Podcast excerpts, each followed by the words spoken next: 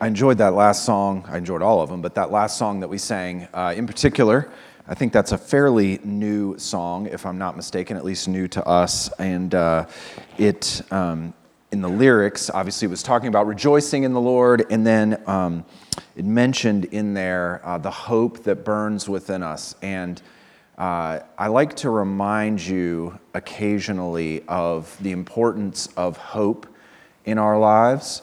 Obviously, faith, hope, and love are three great Christian virtues. Um, I've heard one author say if we could develop those three virtues in our lives, everything else would fall into place.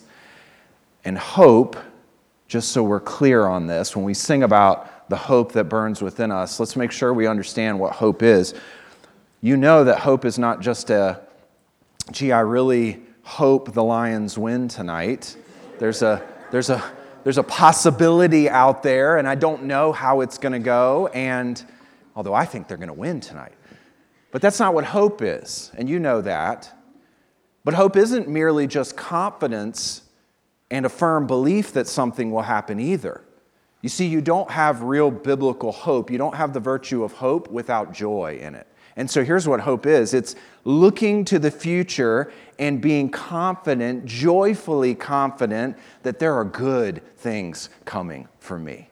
That I know without a shadow of a doubt that in Christ's love and care that I eagerly anticipate the good things that are coming my way. That's hope. You don't have hope without both confidence and without joy.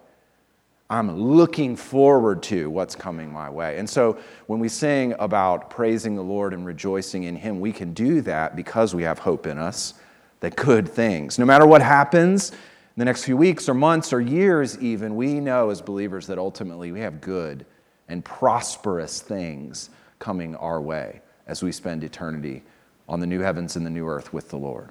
So, just to encourage you that way, I like to remind you of that great Christian virtue from time to time because it, it so easily slips from our minds in the midst of the difficulties of life and the struggles of life and the joylessness that we can encounter sometimes in the middle of our lives. And so, I like to remind you of that. Let me pray for us as we uh, get ready to look at John chapter 17, this important passage. Let's pray. Lord Jesus, we're so grateful for this writing that we have of the prayer that you prayed to God the Father the night before your death. We're so grateful to have these words in front of us this morning and have the opportunity to study them and look at them together and be encouraged by them. What an amazing thing to know that you prayed for us.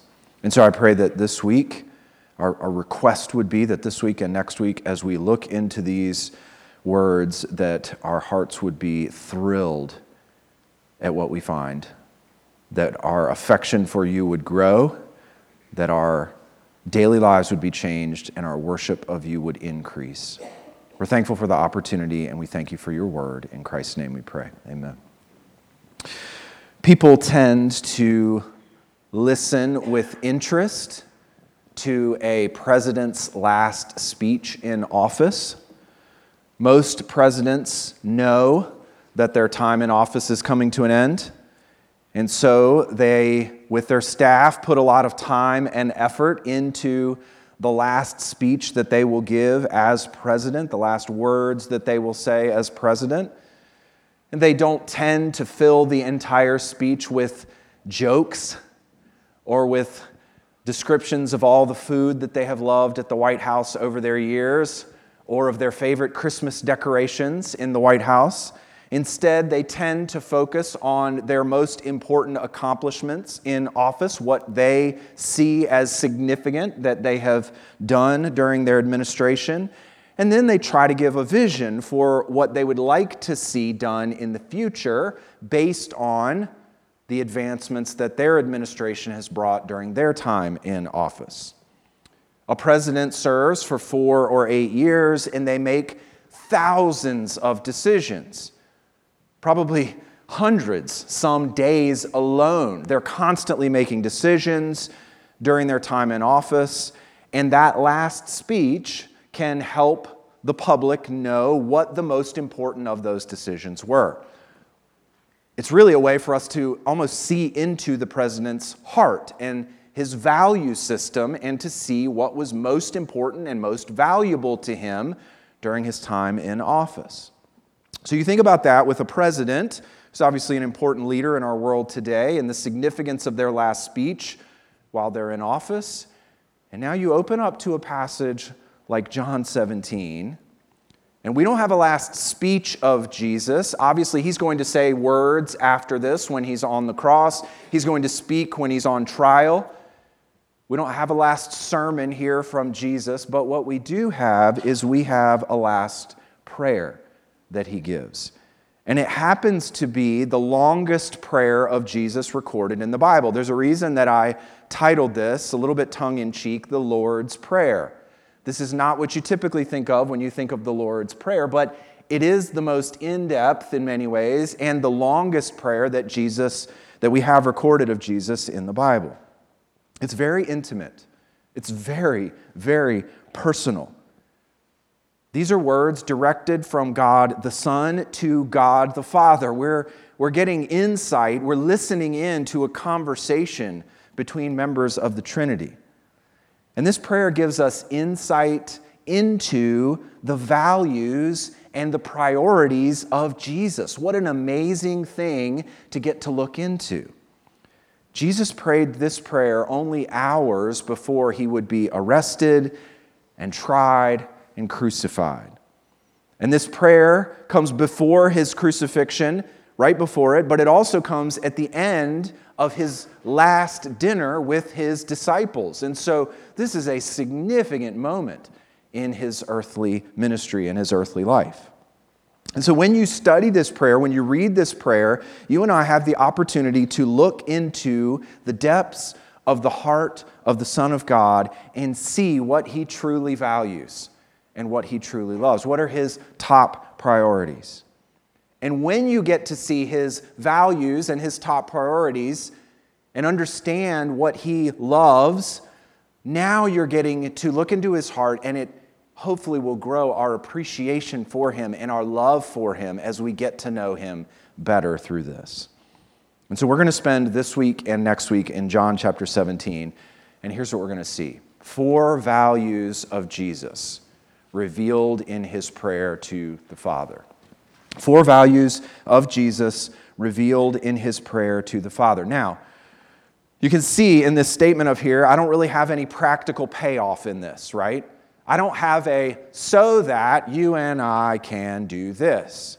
And that's intentional. I'll be honest with you, I don't really have any practical payoff for this. And I'm not sure you should either as you come to this most holy ground. Here's what I want for us this next this week and next week. I just want you to look into Jesus' heart. I just want you and I to sit down and gaze into his heart and understand what he loves and what he values.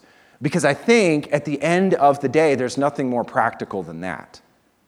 It's not a list of to dos and to don'ts for this coming week. But what it does is if you can look into his heart and understand who he truly is and what he truly loves, that will change you at the most basic and fundamental level.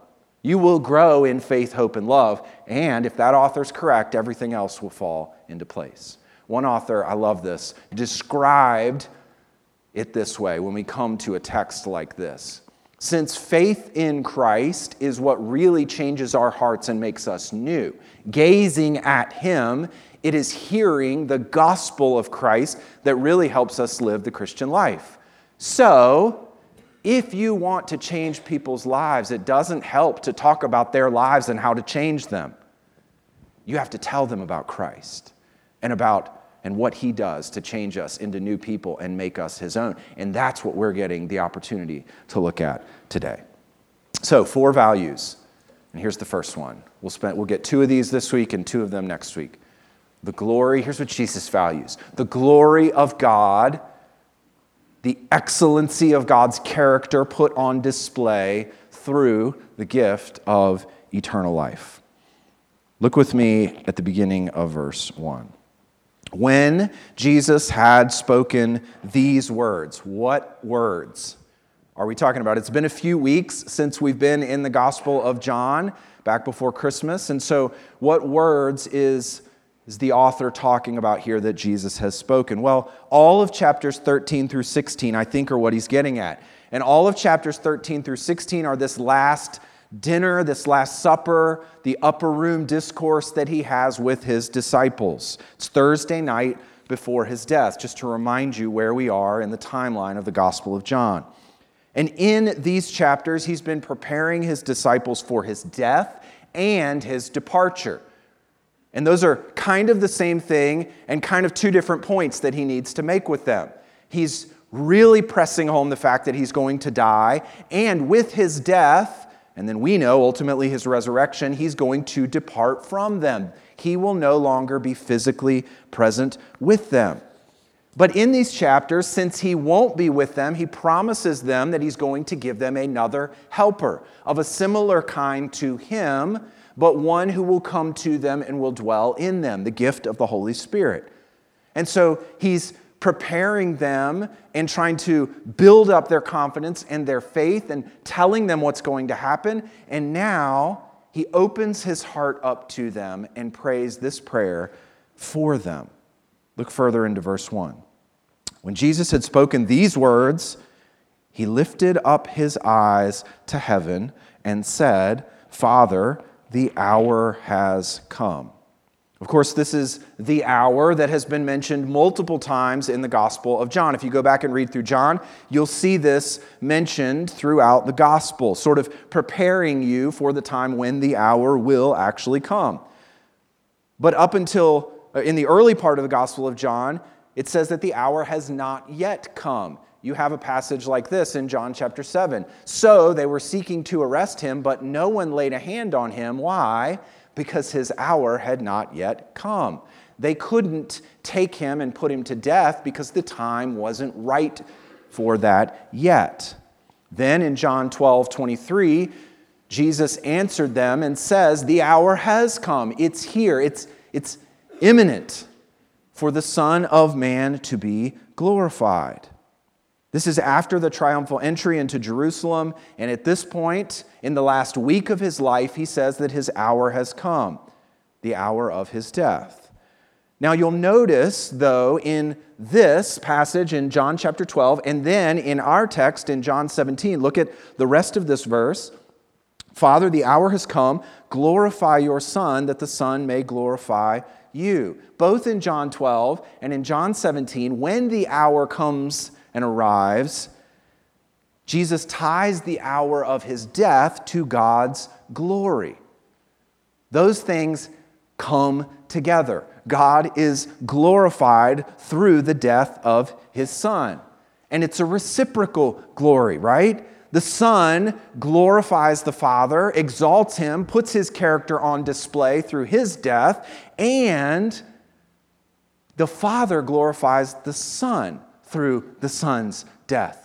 Both of them are glorified and honored and exalted through the hour coming. Now, before we move on in this passage, I just want to reiterate what it is that we're looking at this morning and remind you of this. We are looking into the depths of Jesus' heart. We're understanding here at the beginning of this prayer his absolute highest value. You want to know Jesus, you need to understand there's nothing more important to him than this. He wants nothing more than for the Father to be glorified. Everything he does is meant to put the character of God on display. Think about in the Gospels the times that we read about God the Father taking delight in his Son. We see that at both his baptism and at his transfiguration. He calls Jesus his beloved son, and he says, This is my son in whom I am well pleased. I take delight in my son. Other places in Scripture, I won't read them to you, but describe God as being a blessed God, or you could translate that a, a happy God. He is joyful. Our God is not a sour faced and grumpy deity. He is exalted in joy and happiness. He's filled with delight and pleasure, and he finds pleasure in nothing more than his Son. The relationship between the Father and the Son has always been one of joy and delight and pleasure and the desire to see the other exalted. John Piper has put it this way God's pleasure, his happiness, his delight is first and foremost a pleasure in his Son. And here we read that it works vice versa too.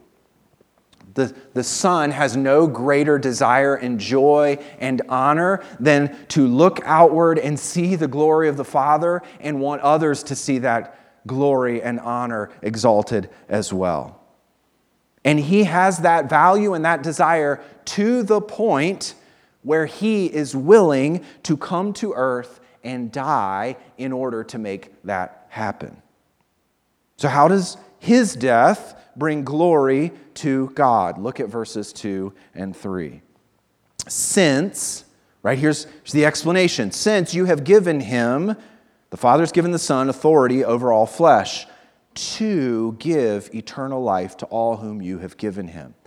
And this is eternal life, that they know you, the only true God, and Jesus Christ, whom you have sent. So, Jesus desires to give glory to the Father. He's willing to come and die. The Father gives Jesus authority over all to do what he pleases, and he uses that authority to lay down his life in order to give eternal life to a group of people whom the Father has given to him. So they're working together to bring themselves honor and to glory, glorify one another and to exalt each other. And it's through the gift of eternal life coming to those whom God has chosen that the Son and the Father are glorified.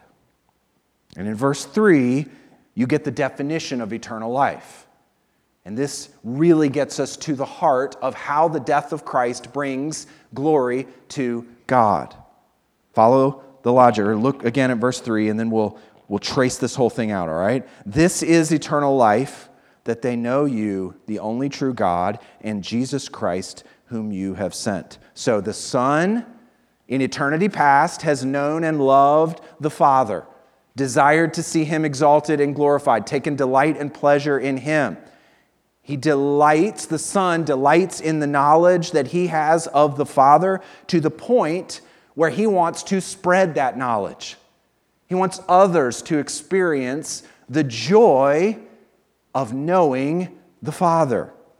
He wants others to see the beauty and the glory of God's character because he knows it will bring delight to them and it will honor God.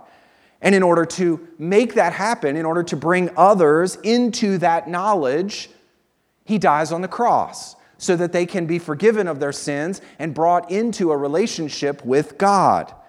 And he does that in order to grant them eternal life.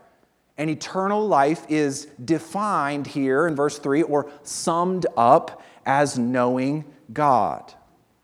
Jesus dies to bring glory to God by inviting us into this loving relationship, this joyful and happy relationship between the Father and the Son. Eternal life is not just existing forever. Don't think of it that way. It includes existing forever, but that's not the heart of it, and that's not the definition of it. We get it here. It's to know God the Father and the one whom he sent, Jesus Christ the Son. Eternal life is the type of life that actually knows God, not just knows about him. So let's talk about that. We use that language a lot, right? We don't want to just know about God. We want to know Him, truly know Him, because that's what eternal life is. And that's what we've been given in the gift of salvation is the opportunity to know, truly know God the Father and God the Son. So let me try to help. Every year on New Year's Eve, our family has this little tradition that we do where I ask some questions about the year we've just completed or are about to complete. And then I ask some questions about the coming year, and we all write our answers down and then we save them and then we laugh and look at them the next year, and sometimes we're too embarrassed to share our answers. But it's really a good experience that we have, we have grown to love. And one of the questions I ask every year is Who is one person alive today who you would most want to have lunch with or, or spend time with? They have to be alive today. You know, you can't pick Jesus because that's everybody's answer. So they have to be alive. He is alive today, but physically walking the earth, it has to be someone in that, in that vein. So who do you want to spend time with or have lunch with? All right, so pick a person in your mind, all right? You've got five seconds to do that for you right now, all right? There you go. You don't say it out loud. Please don't say it out loud. We don't want to know. All right, so you got your person in your mind that you want to spend time with, you want to have lunch with, you're curious about, okay? My guess is that most of you, that person is someone that you have never interacted with personally or have never met personally. It's really sweet if you picked your spouse, but come on, go, go a little bigger with this, right? All right? So imagine that you bumped into this person in the airport. Okay, you, you run into them, maybe you're on the same flight, you end up sitting by each other. You never would have expected. It's crazy that this has happened. This is someone you're totally following and interested in and curious about, but you just see them on the news, you read what they write, maybe you see them on TV. But now you get the opportunity to sit down and talk with this person. You have a really, really good conversation. It's natural, it's fun. They seem to be enjoying their conversation with you, which sort of blows your mind. And you exchange phone numbers at the end of the flight or at the end of the conversation.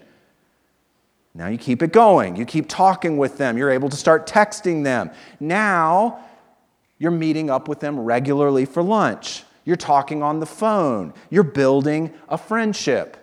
You meet his or her family. And now your families are getting together and you're regularly spending time together in conversation. And so here's what's happening. Now you're beginning to understand how this person sees life. You're beginning to get his or her perspective on things. You know their views. You know what they love. You know what they hate. You know what's important to them, what they value. Now, you hear about some situation in the world, some circumstance, and you know how this individual, your new friend, would respond to that. You don't even have to think about it. You know what their opinion on it is because you know that person. You don't just know about them, you actually know them. That's a little glimpse into what it means to know God and not just know about him. You're not just reading about him. You're reading his word, you're understanding what he loves and values, and you're having personal interaction with him through prayer and through the text of scripture. You're beginning to build a friendship with him, which takes time and takes conversation and takes interaction. And that's the goal of eternal life. Jesus has come to earth to die in order to put God's character on display and for us to know that character and to be brought into a relationship with Him. Look at verses 4 and 5. I glorified you on earth, having accomplished the work that you gave me to do. Right? The goal of this, of all the work that Jesus came to do, is to reveal God, to die on the cross, and to bring us into a relationship with Him so that we may know Him. And now, Father, glorify me in your own presence with the glory that I had with you before the world existed. And Jesus is going right back into that relationship again that he had with the Father of delight and happiness and joy and glory, the one that he had before the world existed. So, this is his highest value. It's the glory of God through the gift of eternal life as we come to know the Father and the Son through the death of Christ, through his revelation of God. So, these first five verses, this first value of Jesus has focused on his relationship with the Father. This is the most important thing to him. But obviously, this relationship that he has with the Father has massive implication for us. And that's where Jesus now turns his prayer, and we get the second value that he has here which is something that should astound us as we read about it.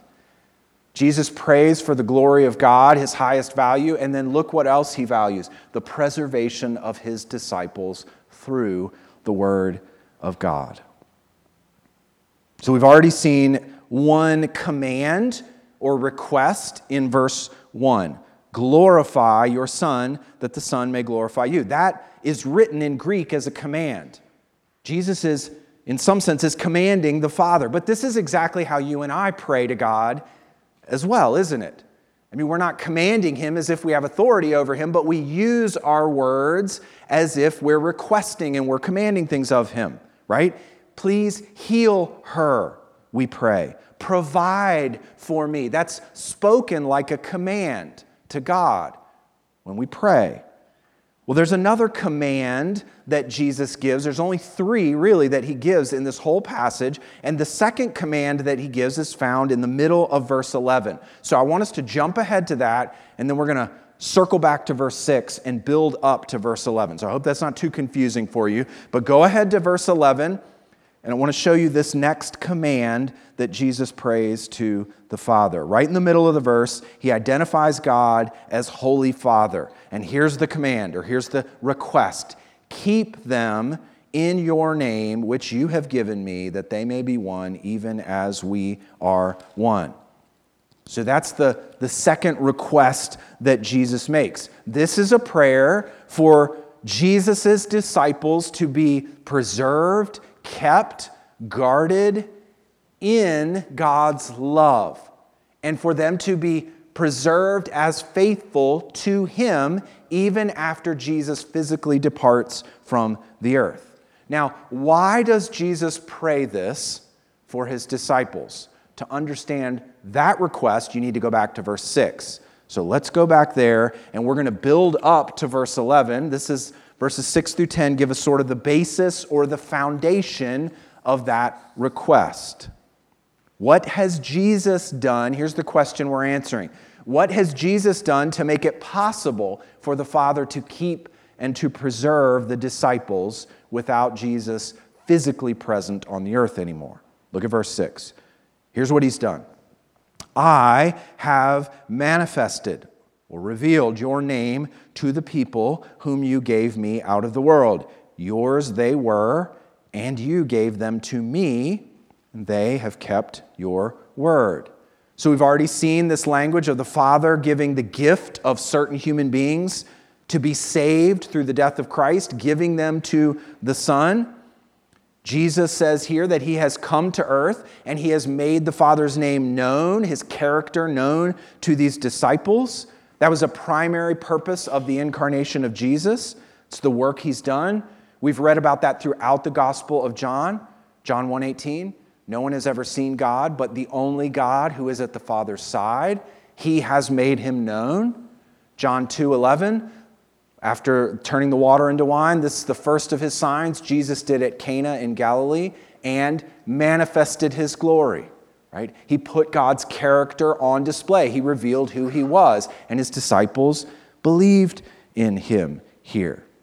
So, what's the result? Look at verses 7 and 8. So, Jesus comes doing that work, and now, verse 7 now they know that everything you have given me is from you, for I have given them the words that you gave me. They have received them and have come to know in truth that I came from you, and they have believed that you sent me. So the disciples don't get everything at this point.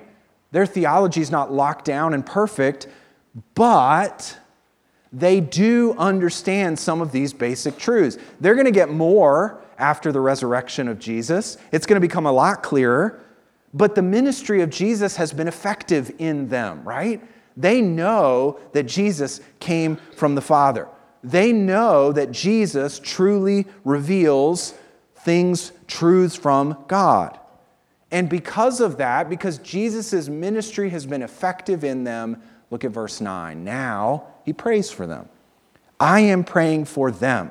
I'm not praying for the world, but for those whom you have given me, for they are yours. What's beautiful, I think, about this is Jesus here is not praying for every human being who's ever lived. He's not. There is a right sort of discrimination that is being made here. He is praying for specific people. He's praying for the ones that have come to eternal life because of the Father's choice and the Son's sacrifice. I mean, Scripture is clear on this. Jesus lays down his life for his sheep. John chapter 10. Jesus in Ephesians 5 is a good husband who loves his bride and gives himself up for her. There is a particular and special love for the church, for his bride, for his people that you and I can rejoice in. Yes, God loves the world. And he loves the world even in its sinfulness and its badness. He loves what he has made and does not want to see it continue in sin. But there is a special and particular love that Scripture talks about that is directed toward those who've been given from the Father to the Son. And that particular love puts God's glory on display. Look at verse 10. All mine are yours, and yours are mine, and I am glorified in them. So, this is the foundation for, for why Jesus prays what he prays in verse 11. Things are going to change for the disciples now right? Jesus has done all this work. He's manifested God's glory. He's going to die on the cross for them. He's done all of this work for them, been physically present with them, and now things are going to change. Look at verse 11. And I am no longer in the world, but they are in the world, and I am coming to you. A dramatic difference for the disciples who are present with him. And so he prays this Holy Father, keep them in your name which you have given me, that they may be one, even as we are one.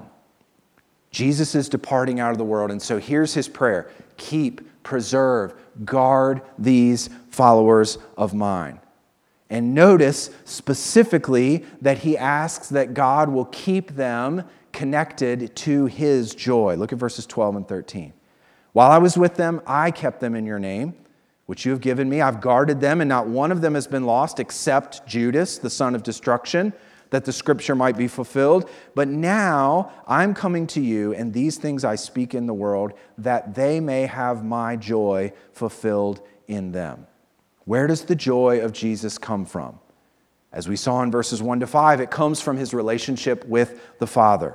It's in knowing God through personal relationship. There's fulfillment and satisfaction and beauty and joy in that relationship. And Jesus understands this, and so he prays that the Father will keep them in that love and in that relationship, aware of it and rejoicing in it. And he knows that they are going to need this prayer for preservation and guarding and keeping because of what's going to happen to them after he departs. Look at verses 14 and through 16. It's not going to be easy. I have given them your word, and the world has hated them because they are not of the world, just as I am not of the world. I do not ask that you take them out of the world, but that you keep them from the evil one. They are not of the world, just as I am not of the world. Now, several things for you to notice here. There's some tension built into this prayer that we need to notice. Followers of Jesus have been separated out of the world. We've been called out of the world. There's a particular love that is set on us that pulls us away from the world and the values and the ways of the world.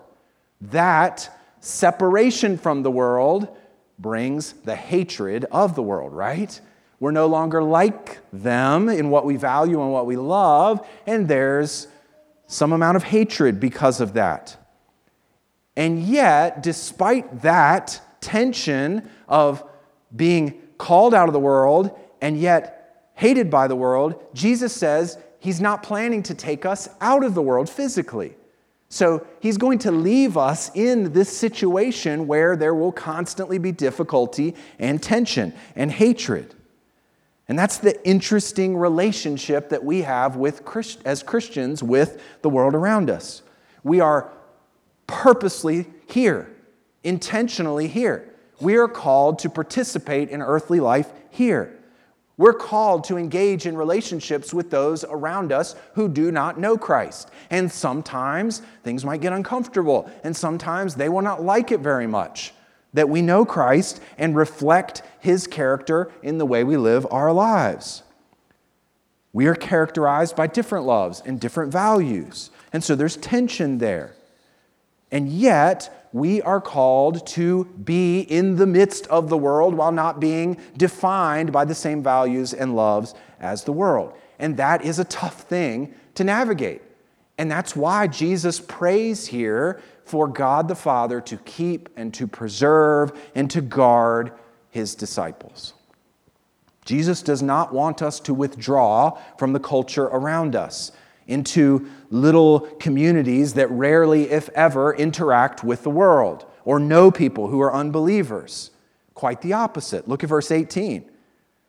As you sent me into the world, so I have sent them into the world. This is the mission. This is the call, right? This is why he's praying for us to be kept and preserved. Jesus sends his disciples, knowing the difficulty, into the teeth of the world with the message of the gospel and tells them to go and do good, to love, to serve, to minister, to use their lives in sacrifice for others the same way that he did. And he knows that there will be moments of hatred, we will be despised, and he knows that the temptation when we're hated will be to become like the world, to adopt the ways and the values and the culture of the world in order to make things easier. But he prays here for God's preserving power in our lives. And he prays for this power, and then he identifies where it comes from for us. Here's something immensely practical for you and I. When we see this tension, right? The world's going to hate you. You're taken out of the world. You don't value the same things. But Jesus sends us right back into the world and says, I'm not going to. Not going to take you out of it physically. I want you to minister in the world. And there's that tension for us. Now he tells us, and here's the key to living out that tension in your lives. Look at verse 17. Sanctify them in the truth. Your word is truth. So here's the key to sanctify something, this is the same idea of being holy. To be holy or sanctified is to be set apart for special use. So in the Old Testament, there are tools that are used in the temple. Those are sanctified or holy tools that are only used in the temple. They are set apart for God's purposes. You and I are set apart, sanctified for God, and then we're sent into a dark world, and God keeps us set apart, keeps us and preserves us through His Word, through this book, through reading, studying, and knowing Scripture. That's how He keeps us and preserves us. Listen, I can't overstate for us this morning how important and vital God's Word is for all of life, and in particular for you and I to, to thread this needle of being engaged in our mission in the culture without becoming like the culture. Sometimes it seems nearly impossible to do that. And so we, we tend to pull one way or the other the Word of God, engagement and interaction and knowledge of the Word of God is absolutely necessary for us to maintain that posture of service while keeping us from adopting the values of the world. And it's necessary to keep us in joyful communion with the Father as we know Him. Now, my, my guess is that when I struggle to thread that needle, it's because I'm not in the Word like I should be. It's because I'm not utilizing this gift and this tool that has been given to me to keep me set apart. That's when I struggle. And for most of us, if you ask us why we're not in the Word of God, we would say, well, it's really hard to find the time to do it. Life is so busy for me. So I want to push back on that a little bit as I've had that idea pushed back in my own life this coming week, this last week. So I read some interesting stats this week I'd like to share with you. Okay, so track with me a little bit here, all right? The average American reads between 200 and 400 words per minute, right? Pick up a book, read it, 200 to 400 words per minute, average, okay?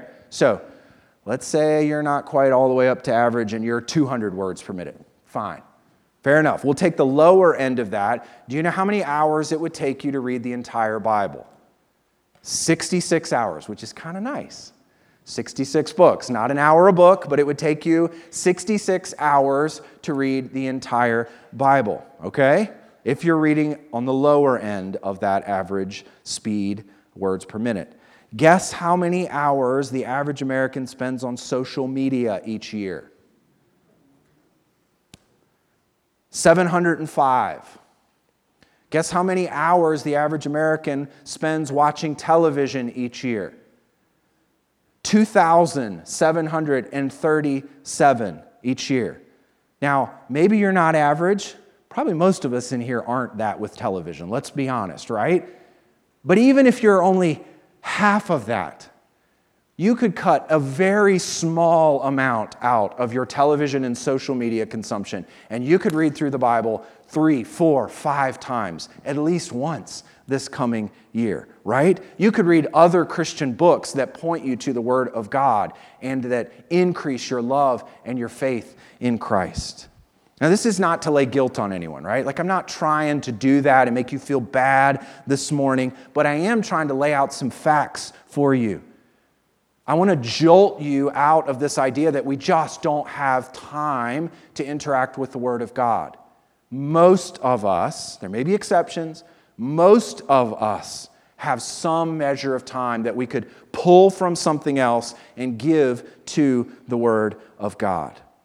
And I want to encourage you in your engagement with God's Word because this is a key part of your preservation in the faith. This is a key part of you knowing and experiencing the joy of God. God preserves us, sanctifies us, and keeps us for His glory and for our mission in the world. Let's not forget that as well. We're here to do something important, to go out and to serve the world by sharing the gospel, and He keeps us for that mission through His Word. Jesus did this exact same thing for us. Look at verse 19. And for their sake, I consecrate myself, that they also may be sanctified in truth. He's done this work for us, and He calls us to imitate Him as we are set apart by the Word for God's glory and for our good. Now, I think in, in this whole prayer, the most amazing part of this is that Jesus reveals his values to us, and we are a part of this. I mean, it's shocking that you and I, who have been called to faith in Christ and have received Him and are here this morning wanting to hear about Him, He prays for us here, and he's, He actually values our preservation and wants us to walk in love and gives us the means by which to do that. It's an amazing thing, and I hope that this week, the knowledge that Jesus prayed for you and for me and for our church body on the night before his death, I hope that that will encourage you and will motivate you to pursue knowledge of him this week through his word. We'll look at the next two of his values in the rest of this prayer next week. Let's close in prayer. Lord Jesus, we're again thankful for this prayer. I pray that you would use it in our hearts and lives, challenge us, motivate us, help us to get a better understanding of who you are through your word. May we see your heart and see what you love and what you value, and may we respond by cherishing the same things that you do. I pray for our church body this week. I pray that you would keep us by your word, sanctify us, set us apart, set our, our hearts, our affections, our emotions, our loves apart from the world through your word. That we would be more influenced by the scriptures than we are by all the other influences in our lives, Lord. That this would be primary for our good and for your glory. It's in Christ's name we pray.